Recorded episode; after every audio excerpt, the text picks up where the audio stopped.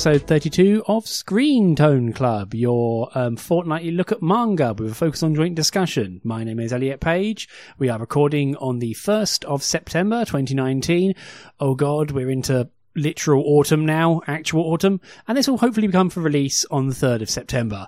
I'm joined, as always, by my lovely co-host, Mr. Andy Hanley. How you doing, Andy? Um, I'm employing a new strategy of just pretending it's not September. So everything that you said was was untrue. It is not September at all. Everything is great. I love being August the 32nd. Um, yes, yeah, our, our new calendar. Yeah, dear me. So, um, as mentioned, and this is our fortnightly look at ma- fortnightly look at manga. Today is accidentally our One Peace books um, episode, but also with some returning champions. But first, um, a discussion about quick a quick shout out about our Patreon. We have a Patreon. Um, we just put up a, a bonus episode on Glepnir. I hope I never have to pronounce that word again. Um, but we have a bonus episode about that, and you too can get bonus episodes and even vote on what we cover in the bonus episodes by pledging from just one dollar a month to the podcast. And worth noting, we're getting quite close to our next um, like sort of landmark on the Patreon. And if we get to $100 a month of Patreon sort of um, pledges, we will start doing two bonus episodes a month. So you can literally double your content um, quite easily if you bully your friends. Well, if you encourage your friends to help us out. Um, and as always, um, a quick shout out to Rob Jessup, who very kindly um, supports the podcast at an almost silly rate, but again, greatly appreciated. So, moving on.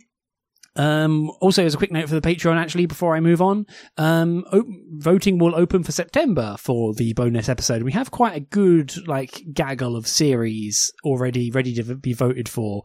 Um, but of course, you can vote for anything you like, um, as long as it's available in English and in the UK. So, you know, if you fancy making us, you know, watch something you feel is criminally underrated, then hey, you can do that.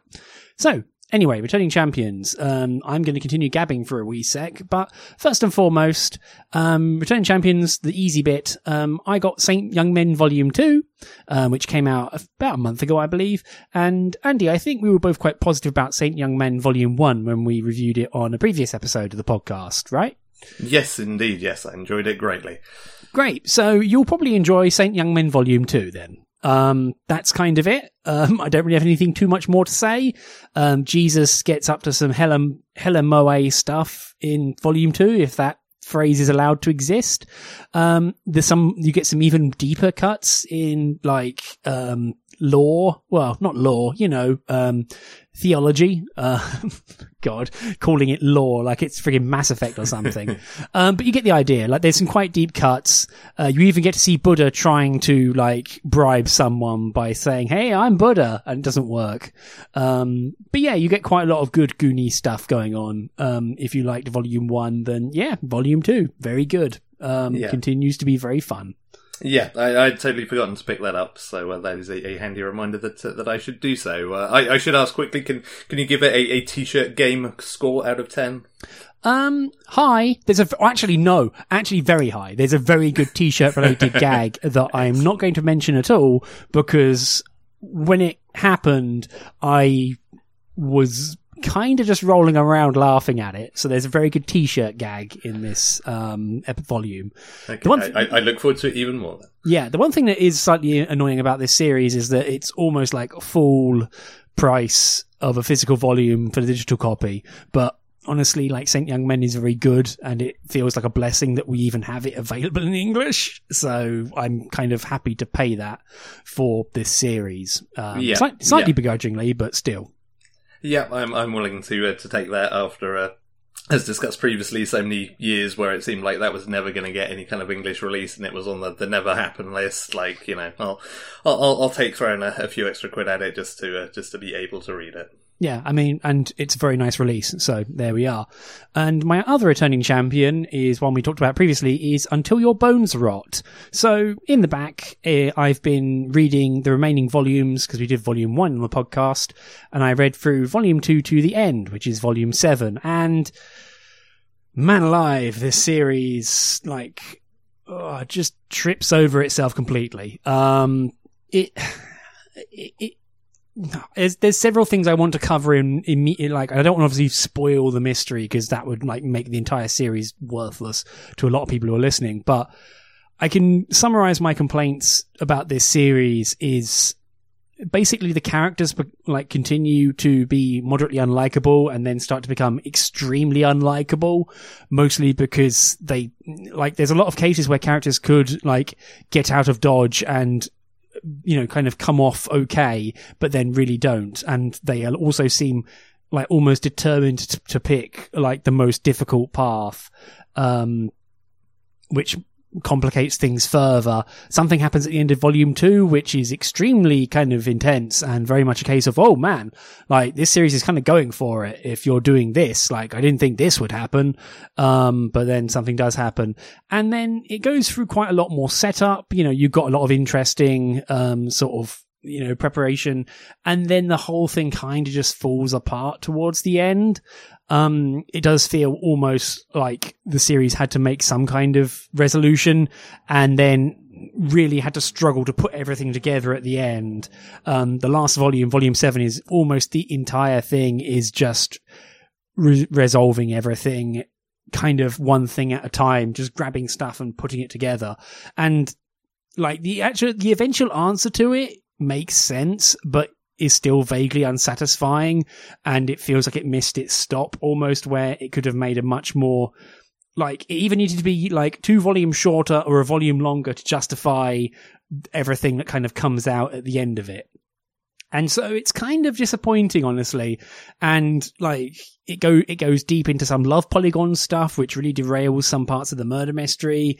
And that that while an interesting like character study is just not that interesting when merged with everything else. And you have one you have one character in particular, Ryu, who basically does nothing for the entire series, but be resentful uh, in the side of a panel, and that's kind of all he ever gets to do, which is a shame.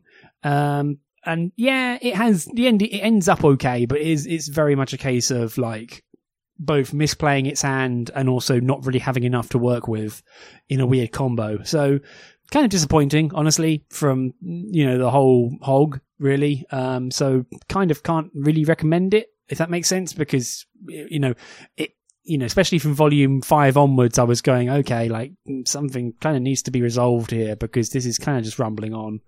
Um, yeah. but yeah, so there's until your bones rot. Um, mm. kind of, kind of just like slowly lumbers itself to a conclusion, I suppose is one way of putting it. Yeah, that kind of seems seems like a shame because you know for for all the the kind of the problems and, and kind of issues we had with that first volume, like there was there's very definitely like the kernel of a good series there, and it kind of felt like if nothing else, it might be a series that kind of lives and dies by its ending. But if even that is disappointing, then that's uh, that's definitely a bit of a bit of a, a, a blot to its copybook. It yeah, were. it's kind of weird because like if I was to write out the steps of what happened of the actual ending and how it ends up, it's good. Like the ending actually ends in a pretty like the actual ending of it is good.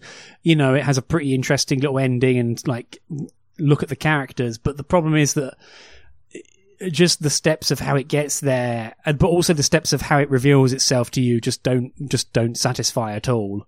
Um, some of the bigger mysteries end up becoming massive wet farts, which doesn't help. And a lot of it comes down to a lot of weird, stupid motives, and a lot of cases of sitting there staring at it, going, "Why? Why would any of this happen? Like, this doesn't make sense." And it complicates itself multiple times. And also, there's quite a lot of stuff where like I went back through the first two volumes again, and basically it's not doing a retcon, but it's doing flashbacks that then backfill stuff that you could never have known. So the one thing that makes it highly unsatisfying as a mystery or a thriller is there's no way you could ever like guess or like even investigate towards the eventual conclusion on your own. Like you can't do it because you just don't have the information. Um, which does make it quite annoying when it's like, oh, this is a big flashback that really changes a bunch of characters and motivations and why wasn't this talked about before in any form or fashion. So that's what kind of that's what kind of makes the ending unsatisfying honestly partly is that there's no way you can even guess at what's coming. So you don't get the excitement of oh is it this? Ooh. So you don't you yeah. just don't get it. Yeah that that does sound uh, deeply frustrating. Like i mean because it's it's one thing to feel stupid for having not figured something out but there's a big difference between feeling stupid because you know you just missed something, or like the series is, is smartly written enough. excuse me, uh, the series is smartly written enough that you know it's managed to kind of obfuscate things and, and kind of be, be sneaky about it. But when it's just straight up kind of, you know, redacted important things and that's like, aha, look at my solution. It, that, that just feels like a, a cop out in, in this kind of series. Yeah, it really does, especially when I was reading it going, oh, when did they discuss this before? And they didn't. And I was like, oh, well, that sucks. like, how was I supposed to? Uh. It also, yeah, it also means that some of the character turns just aren't satisfying because, like, there is some good moments the way you're like, oh, this happened, but no way would you ever have known. So, anyway, it's, yeah, a shame. Like, also, like, it can't quite get over the fact that it's extremely male gazy and, like, boobs and butt get grabbed ahoy, um, which kind of makes it a bit more disappointing, honestly. Um, but yeah, that's until your bones are hot.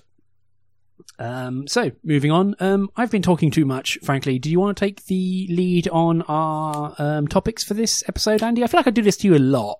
Um, you must no, be used to it by now. You can say no, you know, but um, no, no. Let's uh, let's let's do this. Cool. Uh, yeah. So uh, so yeah. So my, my pick for uh, for this episode is uh, I Hear the Sunspot, which is uh, a, a two volume series, so nice and short. there is also a two volume kind of follow on if you really get into it. Um, as mentioned, it is published by One Peace Books. Uh, the author is Yuki Fumino, and uh, you can find it on Kobo and Bookwalker as per kind of all of One Peace's stuff. Um, and uh, the I Hear the Sunspot is uh, the story of, of two young men, effectively. Um, it's kind of told mostly through the, the lens of uh, of a guy called uh, Taichi Sagawa, who is he's not really a loudmouth. He's just kind of uh, he's very forthright and kind of isn't afraid to say whatever's on his mind. Um, he's and very, as we join he's him, very Genki, I suppose. Yeah, yeah, like he he definitely has that kind of energy to him as well. Um, but uh, as we join him, he's kind of job hunting because he's just been fired from his previous job for arguing with a customer. Um, rather stupidly, he's like basically trying out like the neighboring businesses who are like, "No, I heard you having an argument with a customer. Like your your your voice carries," which is is kind of a, a, a key plot point as it turns out. Um, and uh, with that not really going very well, he's kind of just kind of wandering around, and uh, he he kind of literally drops in on uh, our other main character, Kohei Sugihara, who is uh, just kind of like hanging out on a rooftop having his lunch. Um, and uh, if there's one thing that, that will turn Taichi's eye, it's it's some, some good food. Um, and uh, and he, he very much lives by the, the credence that if somebody gives you free food, then they must be a decent guy. Um, and so Sugihara instantly gets into his good books by offering him his lunch. Um, and Sugihara initially seems to be very kind of uh, taciturn, not really interested in having a conversation, um, is, is, very reserved. Um, but uh, the other key part of the story, as it turns out, is that Sugihara has a, a hearing disability. Um, so he's not completely deaf, he can hear people, but he finds it very difficult especially you know in, in busy places etc etc and uh, so you know that's uh, that, that's kind of why he is isolated the, the, the way that he is. And, and that kind of becomes a key part of the series. Uh, but as it as it happens, Sugihara is also looking for a note a note taker. He's basically a, a freshman in law school, um, and because of his hearing disability, he's kind of looking for somebody to help out in lessons and take notes on what the, the, the lecturers are saying, uh, because, you know, he can't necessarily make it all out. Um, and so Taichi kind of just like leaps in and says, Hey, I'll do that job, um, especially when he finds out he's going to be paid in free lunches. Um, and so the two of them kind of end up hanging out and spending a fair bit of time together. Um, and it's really kind of uh, something of a story of, of Taichi sort of trying to, to pull Sugihara somewhat out of his shell. Um, also ends up kind of sticking up for him against the kind of prejudices that, that he comes across. Um, and as time goes on, kind of, you know, their relationship waxes and wanes somewhat, but they end up getting closer. And ultimately, this is a boys' love series. So in, by the end of the first volume, we've, we've had a, a confession, etc., etc. as well. Although as the afterwards to this volume kind of notes, like from the author, it's like, oh yeah, I kind of forgot that I was writing this for a, a, a boys' love uh, manga magazine. And at some point, they basically called me up and said, like, are they gonna, like, go out or anything because this doesn't seem to be happening. So it, it, does it does almost feel a little bit like a an afterthought in some senses. Like this, this could easily not be a boys' love title at all. Like it, it's very, it's been very light on that stuff in this first volume, and kind of like the, the friendship angle would have been just as strong in terms of, of kind of you know the characters, etc., etc. Yeah. Um, oh, sorry. Carry on. and uh, f- for the most part, I.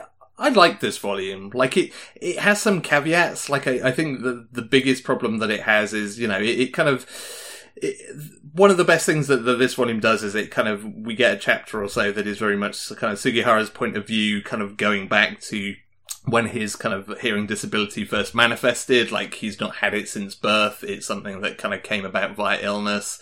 Um, and that's actually like probably the, the most powerful kind of like high point of the volume in terms of kind of showing, you know, what happened and obviously kind of the, the fallout from that in terms of, you know, suddenly losing this, this ability that, you know, you kind of take for granted and, and what that meant to his relationships with kind of friends, how people perceived him, and kind of like how people perceived the change in him. Um, and you know that that that's some some really good stuff there. I think uh, my biggest issue with this volume is that it kind of it could almost have gone back a bit further to show a bit more of, of kind of what he was like before that. Like you get a very kind of brief glimpse of kind of the boy he was until kind of you know this uh, this this illness kind of like caused him the issues that he had but like it's the thing that this kind of this volume keeps harping back to is is the idea that you know Sugihara is, is kind of you know isolating himself uh, in part and also like partly just just finding himself isolated from society because it's a society that isn't really geared up for people with hearing disabilities mm. um and he's kind of he's been kind of stubborn about it on on his own part. Like he's refused to kind of learn sign language, which again kind of plays into a, a few parts of this volume. Like he could have gone to uh, you know a, a, a, college that that suited his needs better, but like he was very determined to to just go to a normal college. Um, and so kind of all of that plays plays into that. But like it's it's kind of it's hard to get a real feel for what the character was like before, and that kind of makes it hard to really like him at, at, the end of the day. Like you get some some little glimpses of that kind of make him more than sort of a a bit of a flat character. But like I, I don't know how you found it, Elliot, but like I, I did find it hard to kind of to really get behind Sugihara's character because I feel like I always felt like there was a layer to him missing that that like n- nobody, including the reader, gets to see. I think um so I quite like Sugihara, honestly, um, especially because it's a lot of you know having to much like Taichi has to, although Taichi, you know, is plot bound and also very good at dragging stuff out of people because he's so guileless. Like the guy is so f- frigging like naive and guileless that he gets himself in trouble usually because he's trying to do something good by someone, and that's one of the reasons why the two of them kind of fall in together. Even though Taichi kind of falls down on the whole note taking aspect, it's that you know, he doesn't have like there's no excuses needed around him. Um, even though at times it would help if both of them would open up a little more. But I quite like Sugihara. The main thing with me is, as you mentioned, like there's both the question of what he was like beforehand, which I'm not so big on. The bigger thing that I find an issue is that it's very difficult to get a handle on his perception of the world. Um, like he makes, he talks to Taichi and talks to others about what, how he experiences the world. But the one thing I think would be really helpful as a reader is to like, you know, you have the flashbacks from his point of view, but it would be a lot more useful or I would personally like it if there was a section that was from his point of view entirely, including his sensory reception. Like what, how does he hear people? Like, does, you know, there's a section when after he's just become, um, hard of hearing that it kind of partially has that, but not very clearly. Like I would like, I say that I'd like the section where it shows what he's having to deal with and how he perceives the world. And like he mentions that Taichi is different, mostly because Taichi's a loudmouth, um, but also projects well um, with his voice, and also does something that a lot of people don't do to Sugihara and will constantly forget, which is actually talk to his face and talk directly to him so he can lip read and he can hear them. Whereas, you know, a lot of the social issues that arise for Sugihara is because people are just talking offhandedly, like sat on their chair sideways and he can't, he can't hear well because both they're projecting their voice away from him and they're also facing away. So how the hell is he going to be able to hear them? Like, or see what they're saying? So, yeah. and I, and also I feel like because he starts out as being so withdrawn and like his basic face facial expression is like a colon with a pipe like his his his face never barely changes. So when they do manage to coax emotion out of him it really is powerful in this series and i i kind of grew to like him as a result.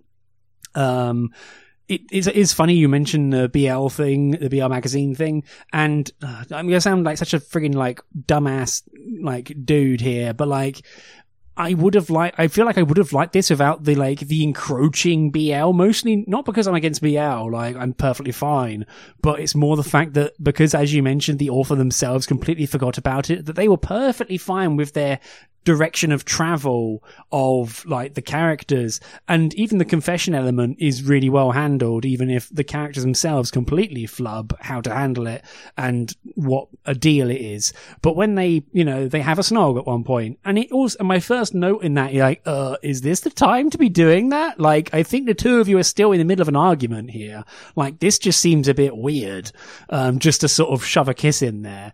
Um like you it, you could have done that two pages later and it would have fitted a lot better with what the characters were talking about rather than just snog wait we're arguing? Okay back to that. It's like what? What's going on here?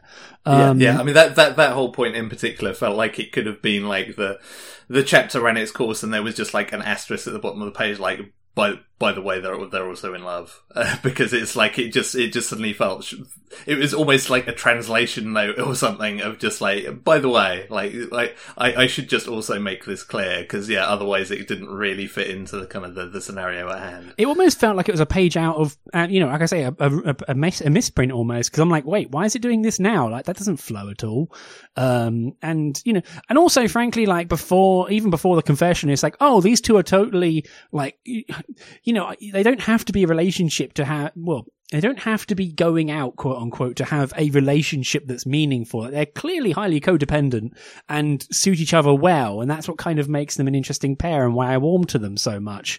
Um, like, you know, I kind of, I kind of came to enjoy Taichi as the loudmouth, you know, not an idiot, but, you know, he's just a loudmouth, you know, very excitable dude. And it really helped that you know, he was also someone to fight um, Sugihara's corner, and I came to like them both because of that. But when it's having to like, I don't know, like when it's having to like, you know, put its BL bona fides out there, it makes it seem lamer as a result. Maybe it's just me, I don't know, but I liked them before it. You know, the, the as I say, the confession was fine because it was a case of like, oh, don't know what to do in this situation. I'm going to throw my emotions out there and hope nothing goes wrong. And then when they have a kiss later, it's like, well, that's, that's fine and cool, but you totally don't need to do that. And if anything, it makes their character, their relationship slightly more boring because it, it doesn't feel quite as heartfelt and like conjoined. Like it doesn't make the, it, it makes it feel a lot more formulaic all of a sudden. Uh, maybe it's yeah. just me. Yeah. And I mean, weirdly, I, I think for me, it also kind of and, and uh, apologies, this is going to be another one of those like series I keep bringing up in subsequent podcasts. But like it, it also made me think back to kind of Blue Flag that we covered recently. That mm. you know has like you know characters who who are in love with other characters of the same sex and like it, it really works with that and it, it really does stuff with it over a long period of time to kind of like it, it, it, takes a lot of care in kind of putting the building blocks of that kind of love you know as, as one-sided and unrequited as it is. Like it it really puts a lot of care into building that up slowly and kind of letting you see it kind of foment and you you, you know from its formative kind of moments right the way through to you know effectively a confession Whereas this, it, it did feel and kind of, it, it all really clicked into place when I kind of read that, that kind of little afterward slash comic that was just like, oh yeah, like that did feel very just thrown in at the end of just like, oh yeah, I guess I need to put in the thing that makes this kind of, that defines this against the genre that I'm actually supposed to be writing for,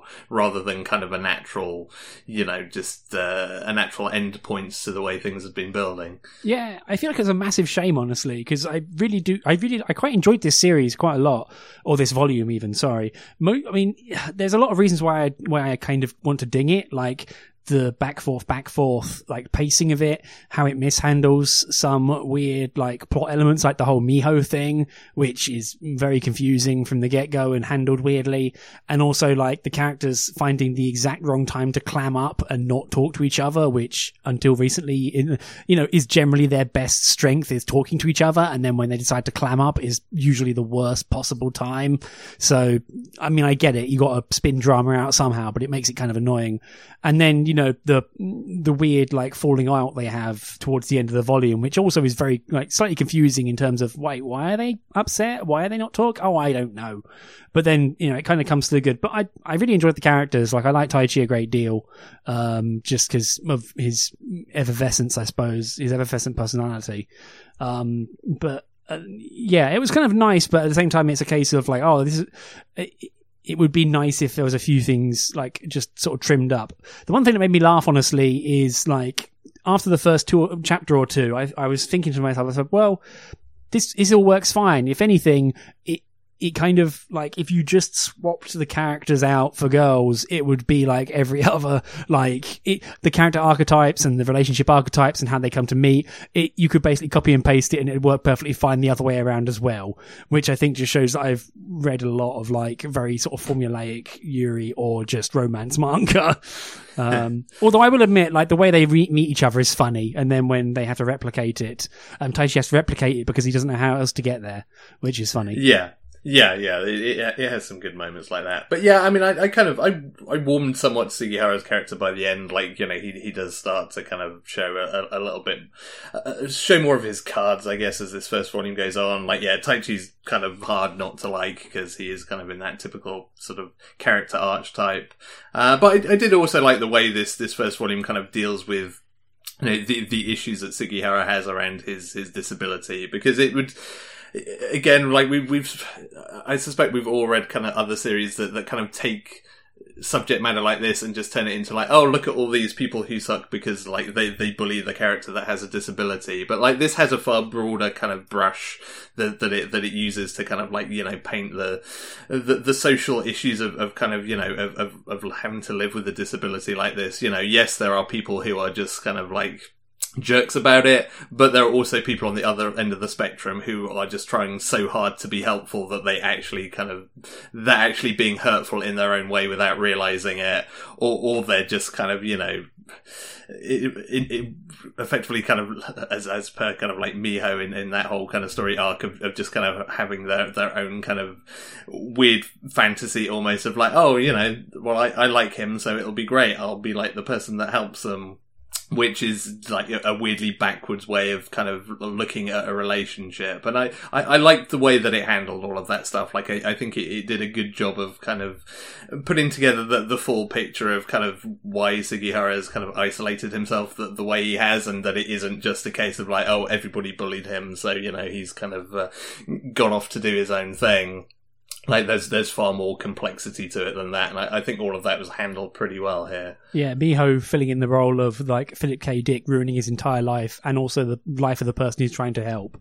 Um, that's a bit of a weird cut, but yeah. But I mean, it also like the one of the first notes I made was about the note taking, like quote unquote job slash volunteer thing, where like my first response to that, like being the like over, overly politicized person I am, was, well, that's a stupid band aid that shouldn't need to exist, and there should be a better provision for people. like, like I know that's like that's my sort of weirdo over over politics take, but it, it definitely did feel like, well, this is a solution, but it's not a very good solution, and also like it's not helping the person on their own to like continue on their own.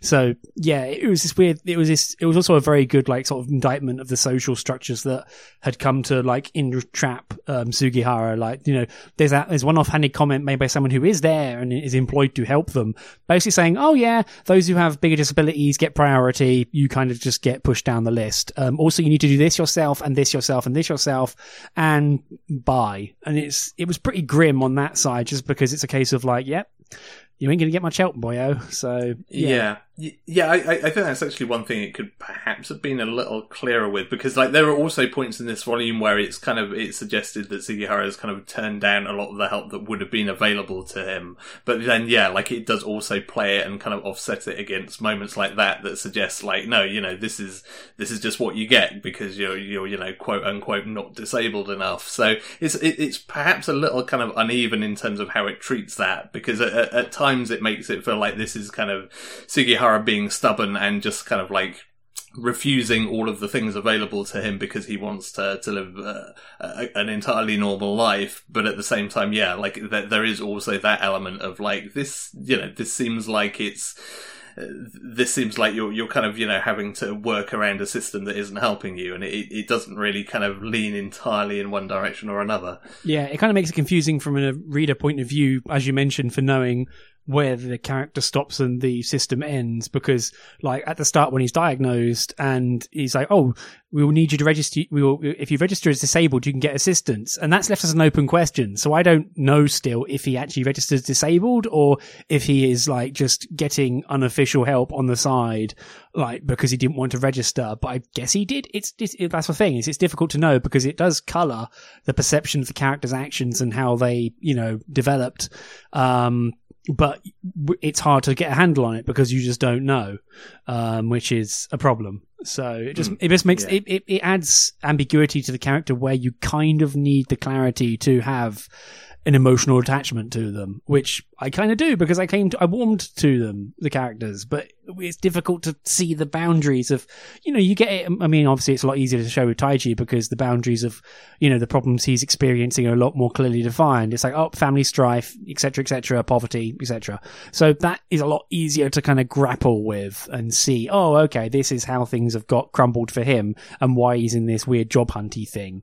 So yeah, Yeah, yeah, and I mean, also like, um, I mean, for like artwork wise, there wasn't anything kind of too much that stood out for me, but I did like that. There's some really good kind of like transitions between panels in in one or two places. Like, there's there's a good moment where kind of Taichi ends up kind of uh, standing up to, to a guy who's kind of being a bit of a jerk towards Sugihara. Like, it's after Sugihara again. It's it's playing with that whole idea that you know, if, unless Sugihara is, is looking at somebody directly, he can't really hear what they're saying or, or lip read them. And so it's somebody kind of making an aside after he's turned away. And there's some really smart kind of like paneling that shows both kind of Sugihara's point of view, where he's basically just looking at his feet, and then Taichi just going and kind of laying the dude out for being a jerk. And it kind of does a really nice kind of like side by side of just kind of playing the two things alongside one another that, uh, that look pretty cool. Um, and then there's another moment where there's kind of like a, uh, one of the more kind of dramatic high points of the volume that, that is sort of taking place in the rain because dramatic things always happen in the rain. under a bridge, very important. Yeah, also under a bridge. But like there's a really nice kind of transition that has like kind of rain slash teardrop stains that just kind of like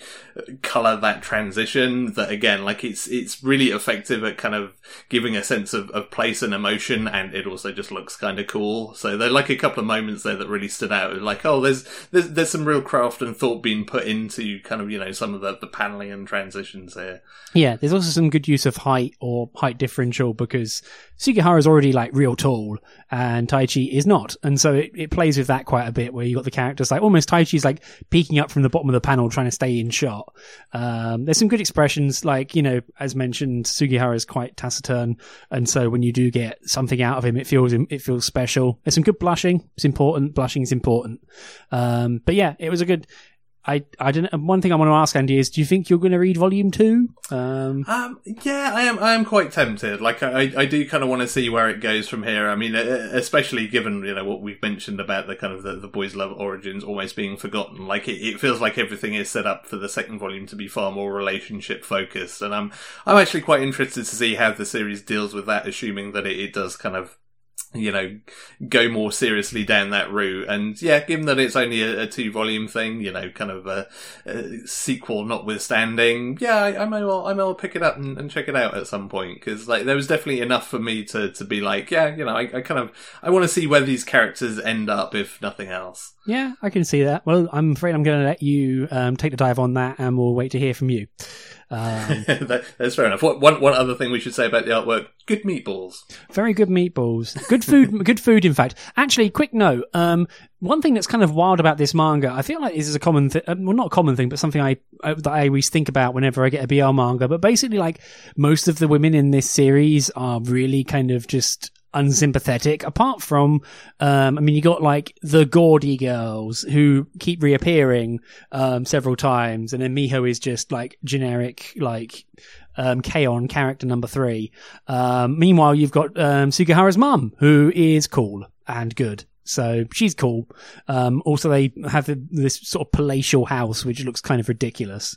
So yeah, yeah, yeah, I, I, yeah. Actually, like, yeah, I, I, I should have mentioned like Sugihara's mum is is great, and it again, like I, I, feel like this kind of series, you get so used to kind of the, the, the typical kind of stock mum figure in these characters that's either like super resentful of son's disability and kind of like either overtly or secretly hates it, or you have the like super supportive to a ridiculous degree mum who's maybe overbearing. And like Sugihara's mum in this series is kind of exactly what you'd want a mum to be in that scenario in that like she she is as supportive as she needs to be but she's also quite clearly quite willing to like give him a kick up the ass if he needs it. And mm. like there's a really good kind of she felt like an actual parent and not just like a stereotype of kind of manga parent number three. Like and, and, and I, I, did really like that. It felt like there was kind of a really good character in there that I, I kind of hope like maybe gets a little more more play in, in the second volume if, if I do read it because like yeah she she seemed great and she she she seemed like an actual decent kind of well rounded idea of a of a parental figure. Yeah, she was useful and very important from a storyline point of view, but also just a good emotional anchor without like, you know, she was a she was a well placed human being and also a good char- a good she was both a good character and a good person. So you know, ticking both those boxes. Um, exactly. Um, yeah, cool. So unless you want anything else to mention about this. No, no, I think uh, I think that's it. Yeah, but you know, I I wonder what I, I the, the series didn't deliver on its on its um, title. However, it still didn't tell me what a sunspot sounds like. yes, yeah, like um, maybe maybe this is like this is this will be the second volume where they go into space or something. It'll be like suddenly like, oh yeah, I forgot that I was also supposed to write about space in this series. So I don't know, they they become spacemen in volume two. By the way, this. BL manga is also this BL uh, magazine is also a giant robot magazine. Oh fuck's sake!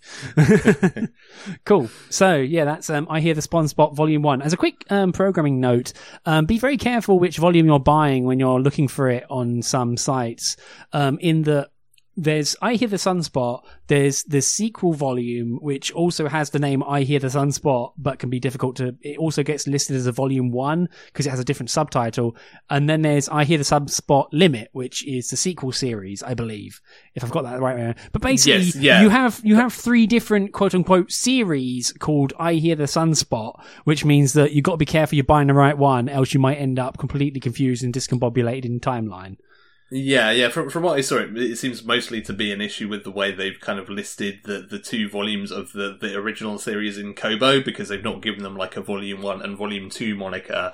And this is also not a series that has a whacking great one or two on the front cover. So like even looking at that, it's like I can't tell. Um, I literally to do it, I actually actually went into the preview for the for the volume and like that looks like the start of a story. I think this is volume one and. Uh, I guess I got it right. yeah, but also cover art very nice. So that's also another thing yes, in its, in its um, bonus. So cool. Moving on to Hinamatsuri, um, which um, was my pick. Um, I haven't watched the anime. I have seen a lot of gifs from it though, and it looks real funny. Um, so Hinamatsuri is weird. Um, but Hinamatsuri Volume 1 follows the travails of a Yakuza kind of punk called Nitta, who likes the finer things in life. Like he likes to surround himself with good shit, like, you know, paintings, vases, taking care of his flat, you know, having a silly punk haircut and Yakuza, Yakuza shirt, like you've seen from the 600 plus people you've beaten up in the various um, Yakuza video games, if you've played those. But he thinks himself as being quite well regarded and, you know, he thinks himself as being quite cultured. And so he's sat having a smoke one day after work when a dimensional portal opens above his head and this like weird face in a pillbug costume, like a very tight metal um, sleeping bag, just plops out of the middle of nowhere, whacks him on the head, and then lays on the floor. So Nitta, looking at it, goes, man, I must have drunk too much, and goes to bed. Um, he wakes up next morning and the pill bug is still there. So it, the pill bug t- speaks to him and says, Hey, hey, don't ignore me. Um, please get me out of here. There's a switch on the back. So he kicks the switch and boop, out pops a naked girl, um, who appears to be like middle school age. Um, and basically this girl is Hina. Um, she is a very, very powerful Esper. She has psychokinetic, telekinetic powers. Um, she is extremely sort of reserved and kind of sardonic, I suppose, and just sort of taciturn. Like, she's like a rude version of Yuki Nagato, I guess. Um, but she is basically a very powerful Esper who is kind of a jerk. Like she wants to be fed and clothed and doesn't really care. And she wants to go to school, but, and doesn't mind making trouble for Nitta. Like, you know, kind of grabbing his arm and twisting it behind his back, smashing his pots, you know, that sort of thing. She wants what she wants, but she's willing to like give and take. Um, she's had a bad experience with adults and there's like histories and hints, mysteries and hints about a bad negative backstory somewhere in her life. Um, like where the hell she came from. Who knows? And the series kind of goes from there with the adventures of Nitta as he tries to like deal with the fact that now he's suddenly a babysitter to this very ungrateful um, psychic child, and Hina as well, kind of trying to warm up to someone when she has very little trust in human beings, especially adults, and kind of just wants to like enjoy the good things in life, like salmon roe, um, a, a lot of that, and also you know needs to use her powers or else they explode, as you find out later. And so the series kind of it's it's a comedy. It then turns into it's in a comedy. It's a comedy, and it it's not one thing I want to say in particular is it's not like goony or random or sort of jokey, but it's extremely sort of like dry sense of humor. Like it reminded me a lot of um, Hitchhiker's Guide to the Galaxy in some ways, where a cornerstone of its humor is one character yelling at another, you didn't tell me that. And the other character saying, oh, you never ask. And then something explodes or someone gets really fucked up or something stupid happens. Or in one case, a junior high school student ends up tending bar for a few hours because no one thought to really figure out what to do with her. Um, so she ends up basically getting a lot of money in tips because she finally learns how to do a Manhattan. Um, although she is like a minor. So whoops. So it goes through, and it's, it's it's weirdly heartfelt in a weird way, where it's about like sort of found family of a psychic, um, s- selfish girl and this idiot yakuza who gets dragged into a bunch of different situations because of this idiot Esper, and you know his idiot co-workers in the yakuza like Gumi or whatever hell. And it kind of just goes from there, and it's really quite enjoyable as a result because it's funny and has its heart in the weirdly right place for being about a yakuza and a psychic asshole. So it kind of goes from there. Like I say, like it kind of has this ma- this very sort of enjoyable rolling tone of characters like thinking, well, this is dumb, but hey, what else am I going to do? Oh, well, let's carry on. Do, do, do. And it kind of rolls from there. And before you know it, you're kind of getting to the end of the volume and you're fully inured and used to this weird, dumb garbage that's going on. And these characters that are all basically looking at each other going, what the fuck have we gotten into? Um, and you too also feeling that of like, man, what am I reading? But it's damn funny, so you can totally forgive it. Um, I, but yeah, I really, really enjoyed it as a result. Um, it's I should have mentioned up top. It's um, written by written drawn by Masao Otake, um, and again One Peace books. Um, it's fourteen volumes in Japan, ongoing. There's five volumes at the moment in English.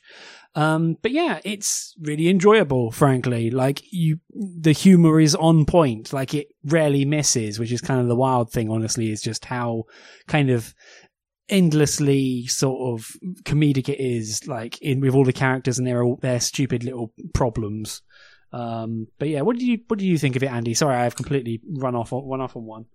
Uh, yeah, I mean, I, I I I went on a journey with this series because this volume because like a few chapters in, like I, it really wasn't working for me. Like the the first three chapters, I was kind of I got to the end of it and it, it kind of left me cold, and I, I, was left thinking like, oh man, this is going to be one of those series where like everybody likes it but me, and like I, I just like can't find a thing to to, to get into it. Wait, and you didn't like the hostage situation? No, that was that was kind of the last chapter where I was just kind of like, you know, I, I was running through it. I was just hoping that that something was going to kind of catch me and like I, I, I at least sort of appreciated what he was doing in that chapter, but it just didn't really work for me. And I was kind of sat there thinking, oh man, this is gonna kind of suck. Like it, it's, I mean, probably had I not been kind of reading it for this podcast, I might have been tempted to actually just kind of get up and turn my tablet off at that point. But it's like, hey, Matt, I'm going to read the rest of this volume. And Man, your tablet's a pain on... in the rear to turn off if you have to stand up to do it. Sorry. Uh, but then, like, from that point on, I loved it. Like, I think once those first three chapters do a lot of a lot of work in terms of like setting up the foundation and the relationship between Nitta and Hina and kind of like the the, the more general kind of strokes of, of certainly the, the world that, that Nitta kind of lives within.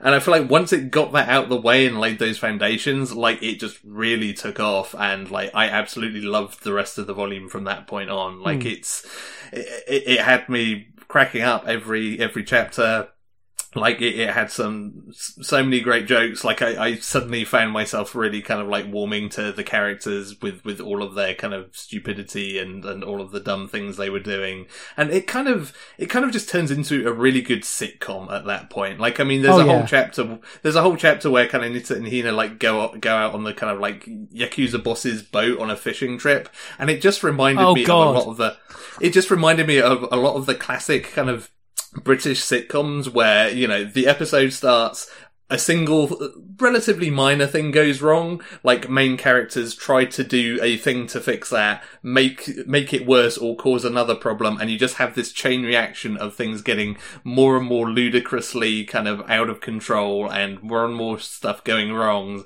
until like they're absolutely kind of skin of their teeth still like refusing to like take responsibility for any of it and actually fess up to anything that's happened of just like no if we just do this one more thing then it'll all be okay.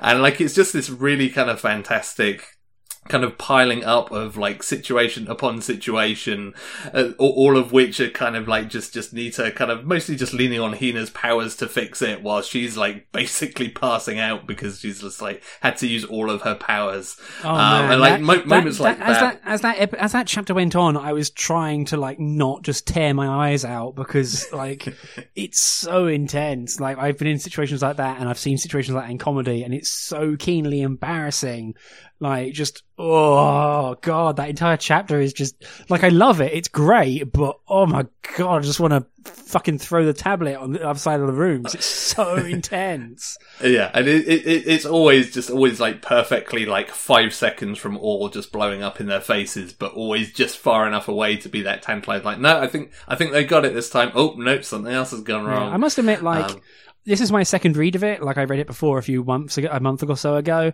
um, after finally caving to the embarrassment of having had it in my tablet for like a year. Um, and I think I'm perhaps a bit more um, charitable towards the first chapters because I'd already had that bedding in with the characters. Um, so I maybe that explains why I was so high on it from the get go because I've already read it. Um, yeah. I mean, one yeah, thing I, I will I, admit I, is that it, it, does take a while for me, at least, is that it takes those three or so, or even this whole first volume, to kind of bed in the art. Because for the first chapter, especially, and also other like as it slowly finds its place, like you, the characters look quite, frankly, wall-eyed, and their facial structure doesn't quite match the rest of their posture and bodies. So like yeah. you get a lot of confusing panels where like Hina's proportions just look real fucked and it's like, oh, what's what's going on with her? Like what's going on with her with her character design? Like is this on purpose? yeah, the, the, the artwork does feel kind of quite quite scratchy uh, a lot of the time, is I, I think how I'd describe it. And yeah, like I, I, feel like it's very much a case of when you stop noticing that, it's just because like everything else that the series is doing is kind of like taken off to the point where you don't really think about that. But yeah, I mean, that, I think that's the weird thing about those opening chapters because like I, I, think they are effective at doing what they probably need to do. Like you get a good feel for kind of Nitta and his his place in the yakuza, and and again, like you get that initial look of him as like oh look, super successful Yakuza guy, and then you kind of like get to see the reality of it is actually no, he's kind of like middling to actually not particularly successful, and kind of like you ends up being the one that sort of bails him out of things, which then in turn kind of like you say turns into the more heartfelt element of like oh like Hina's been treated pretty badly clearly in whatever's happened in her past, and like Nitta is is loath to kind of drag her down the same path even though she has these abilities, um, and I I, I did I did very much enjoy. I mean, as you mentioned, the kind of Hitchhiker's Guide. s like, why didn't you tell me that moment where just like Hina reveals that like if she, she basically gets told not to use her powers, but then it's revealed that there's a rather important side effect to her never using her powers, uh, which uh, which again like appears at, at, like the most inopportune time, and then just kicks off a whole other round of stuff going on. Which you know that that was a, a moment early on that was kind of uh, another moment that was just like, okay, yeah, I, I think uh, I, I think I can see you know know that, that I'm going to get on with this series in the long run. Yeah, I think it helps that like it's gonna sound weird, but I think it helps with like Nitta being like a yakuza and like a slightly obviously um sort of extrapolated version of a yakuza, but it really helps where like he gets into these really stupid like problems, and he's not like a complete irredeemable prick. Like he's not exactly Kazuma Kiryu, but he's he gets in these situations where he's just like, oh man, like I don't know how I'm gonna get out of this. Like this is oh, I need to get everyone to calm down and not be idiots for a second, but that's going to be hard. And uh, quick note: I, my headphones have died. I need to put some headphones in because I can't hear anything you're saying, Andy. Sorry, one sec.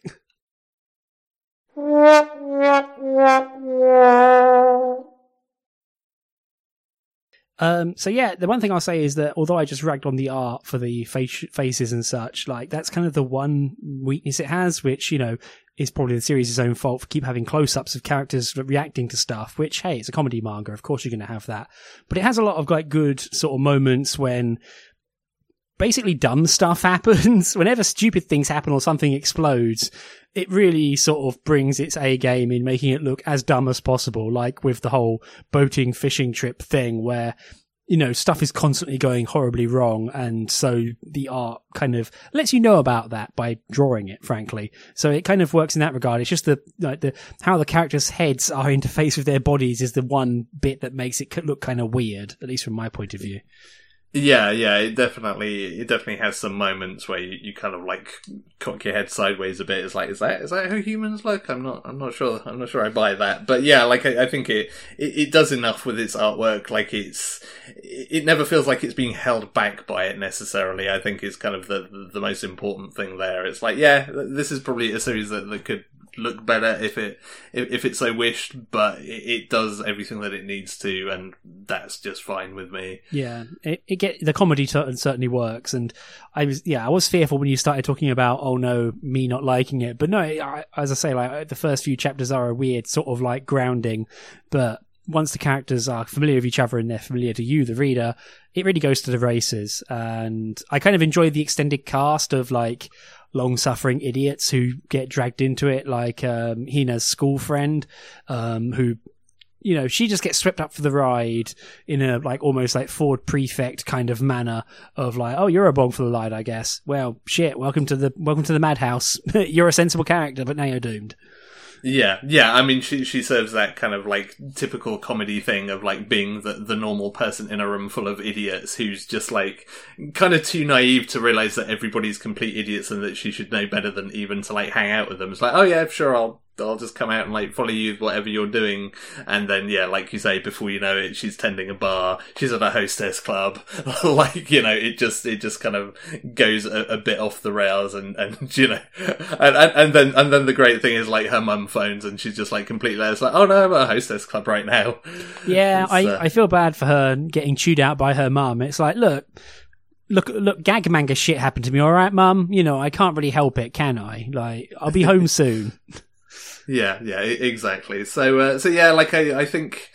I, I definitely want to watch the anime adaptation of this. Like, I haven't seen some clips of it, and like now, now I've got a feel for kind of you know how it how it pans out. Like, I definitely want to want to watch that, and yeah, I can see myself reading some more volumes of this as as well. Kind of, I I wish it was available a little more widely and, and thus on the cheaper end of the spectrum because these volumes are kind of expensive um, in the grand scheme yeah, of they, things. They are kind of on the higher end, as you say. It's, but, I mean, uh, I mean, it, I, get it. it like feels... One Peace books are a smaller publisher, but it makes it ah, you know, it's not so easy just to kind of fling money at it, sort of thing.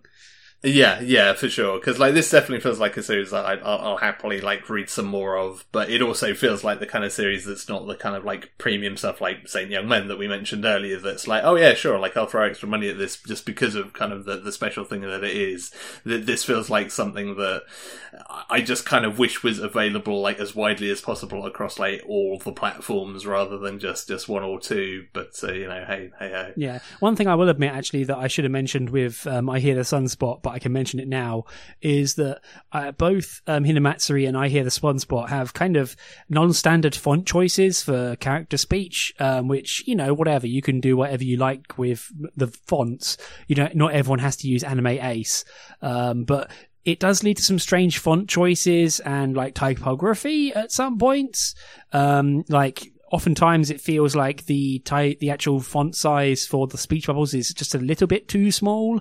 Um, I'm reading on an eight inch tablet and it gets kind of like I've got 2020 vision. Um, but even I have to kind of like put it close to my face to read it. And some of the author's like notes or like the translation notes or side notes are in this like rather thin serifed font, which means that some of the detail kind of vanishes, um, due to the resolution. And so it, it can become, quite difficult to read some of them. And in one case, in Hinamatsuri, there's like a, men- a section where they're looking at um, answers written on a chalkboard, and the answers are in black against a very dark grey background, again in a serif font, so it's hard to read. Um, I it, so it makes it kind of harder to kind of like read some of the smaller text. Um, also worth noting is I hear the sunspot comes in at a very svelte 45 meg, which you know that's cool, but again kind of makes it suffer on the resolution department. But again, you only really see that. At least I only really see all that with the fonts. And again, it's kind of one of these things where it's like zooming in on like rather too small font to try and read it, and it, some some little sort of weird like very minor um, but Elliot Moan sort of typography and sort of like editing issues.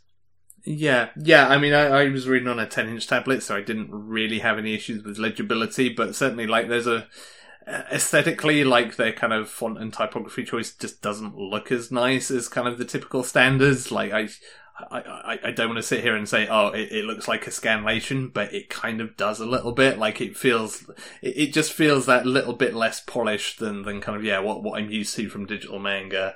Um, I mean, I guess uh, we should always also mention while we're talking about this, like uh, somebody on Twitter queried about I, I Hear the Sunspot and what its translation was like. It seemed pretty solid to me. I mean, you know, again, don't have source material to compare to, etc., etc. But like, a, there weren't really any points where I felt like, oh, this seems really clunky and doesn't make sense. Like it all, it all seemed to scan pretty well with both of these series for me. I didn't have any kind of readability issues in terms of how the translation felt personally. Yeah, same. It, it seemed fine to me. I was kind of bracing for the worst if I hear the sunspot.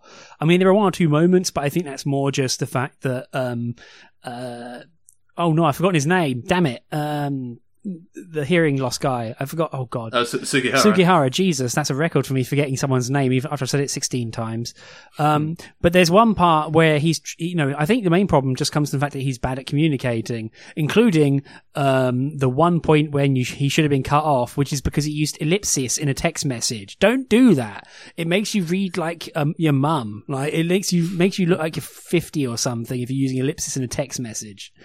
So maybe it's just me just hating when people do that, but whatever.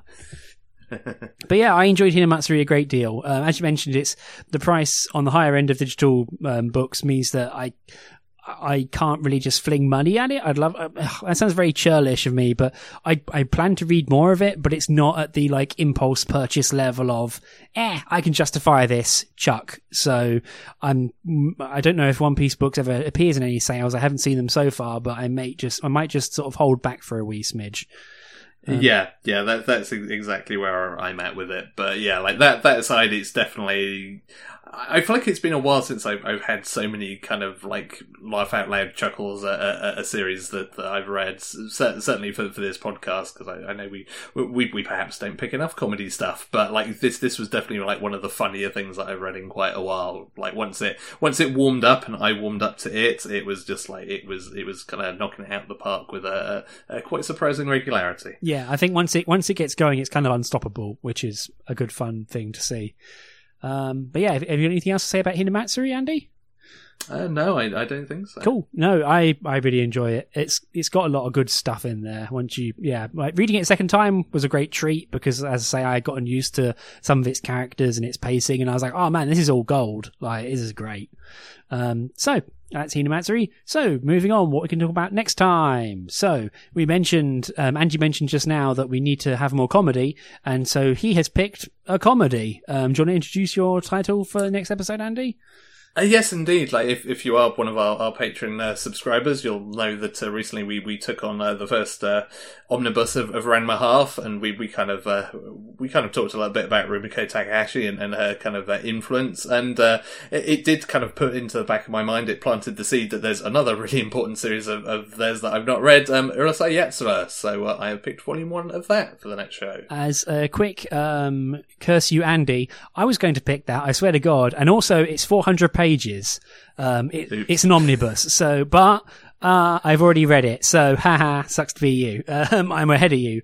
Um, so, also from my pick, um, a comedy, romantic comedy series that I spoilers for the episode, but I like a great deal and want to make Andy read it.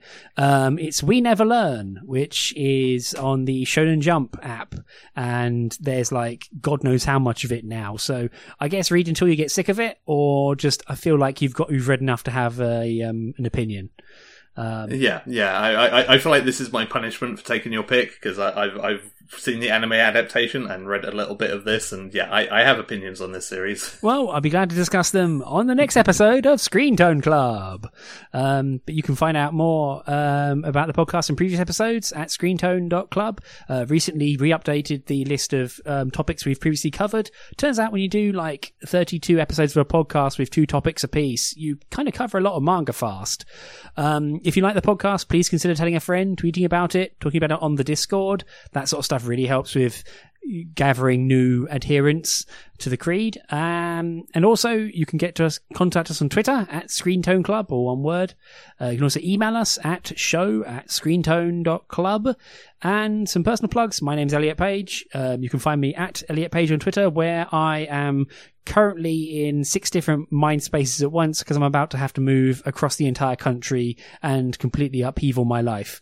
Um, but it shouldn't affect the podcast. So look forward to more episodes and me being a bit frazzled. Andy, how about you? Uh, yes, you can find me not doing any of those things at, at Hannah's 1979. Okay, cool. So thank you everyone for listening and good night. Bye everyone.